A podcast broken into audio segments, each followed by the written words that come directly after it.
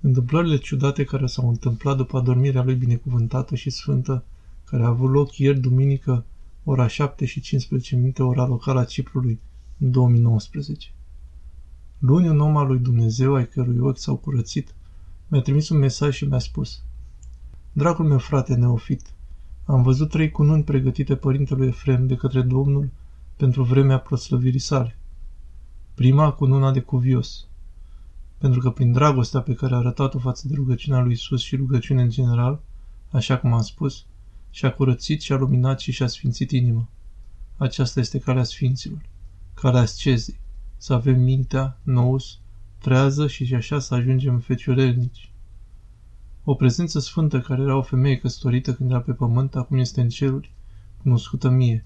I s-a arătat surorii ei și a spus, Fecioria nu este ceea ce vedeți voi pe pământ. Fecioria înseamnă să ai mintea trează și cât mai repede posibil, înainte ca mintea să cadă în ispită să te pocăiești. I-a spus, de când am rămas văduvă cu patru orfane, am avut grijă de mintea mea. Și când am ajuns înaintea lui Hristos, el a zis, Mirofora va merge în ceata fecioarelor. O femeie care a fost căsătorită, dar care a fost atentă la mintea ei. Și știu cui mă adresez în această mănăstire, Panagia Pantanasa. Acestui om al lui Dumnezeu, feciorelnic cu trupul și cu sufletul, Dumnezeu i-a dat cununa sfințenii. A doua cunună pe care a văzut-o acest frate în Hristos, fiindu-i dată părintelui Efrem, a fost cununa de mucenic. A mucenicit cum se întâmplă adesea din cauza invidiei călugărilor, preoților, stareților, ierarhilor. Cine sunt cei care ne invidiază cel mai adesea? Pe cine invidiem cel mai adesea? Cei care sunt ca noi. Acest lucru se întâlnește și în hainele preoțești, fie că este vorba de monahism sau de a rămâne necăsătorit în lume.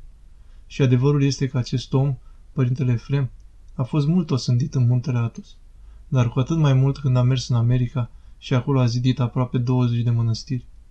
A existat multă împotrivire din partea climatului protestant, secularizat al Americii, acum 30 de ani. Ascultam despre acele lucruri, frații noștri ne povesteau despre acestea, prin ce fel de lupte au trebuit să treacă pentru ca mănăstirile să păstreze un nivel ascetic. Așa că s-au umplut cu călugări și călugărițe americane și toate slujbele acelor oameni, vorbitori de engleză, să fie făcute în greaca veche și cu muzică bizantină.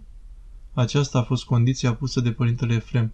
Toate slujbele se vor face în limba acurateței și înțelepciunii teologice și cu muzica nu a grecilor sau a bizantinilor, ci așa cum spune Papa Diamantis, cu muzica îngerilor, cea pe care am ascultat-o în seara aceasta.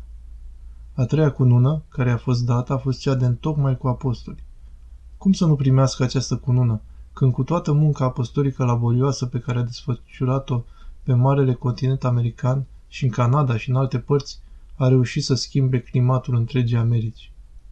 Și o Americă care este acum înnecată în secularizare, demonism și idolatrizarea trupului, să fie condusă de un preot călugăr din muntele Atos, cu o voce slabă și un om smerit, la o stare ascetică și la curățire, iluminare și sfințire. Această viețuire ortodoxă a sfinților noștri părinți și maici. Știi care este lucrul ciudat?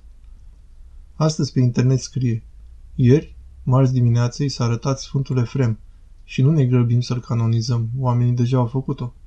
Unui copil din America și-a vorbit cu el în engleză. Părinte, ce sunt acele trei cununi de pe capul tău? Văd trei cununi. I-a spus.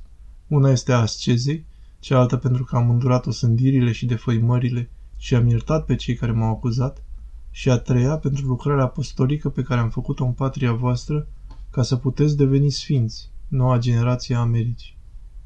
Odată când episcopii l-au întrebat ironic, de ce zidiți aceste mănăstiri cu atâtea călugărițe și călugări, părinte Efrem? El le-a spus, și aceasta privește a patra calitatea sa. Dumnezeu îi va oferi în curând o a patra cunună, cununa de proroc. El împreună cu Sfântul Paisie sunt profeții neamului nostru, cu privire la vremurile care vor veni. El le-a zis, aceste mănăstiri vor sluji ca un refugiu pentru următoarea generație de americani, când vor sosi vremurile grele ale decăderii și America nu va mai fi o superputere. Și atunci, mulți oameni se vor adăposti în jurul mănăstirilor pentru a-și salva sufletele și vor fi mântuiți. Mai apoi, din aceste mănăstiri se vor ridica noi mucenici ai ortodoxiei americane. Maică stareță, astăzi ați construit o mănăstire și noi săvârșim liturghia și peste 100 de ani, călugărițele care vor veni vor veni ca să ajungă muceniți. Unul seamănă, altul seceră. Așa lucrează purtarea de grijă a Duhului Sfânt. Asta a fost lucrarea Părintelui Efrem. Asta a fost lucrarea Sfântului Spiridon. Așa ar trebui să lucrăm și noi dacă dorim să avem parte de marea sfințenie a Sfântului Spiridon și a marelui proroc al vremurilor de pe urmă, mucenic, întocmai cu apostolii Sfântul Efrem.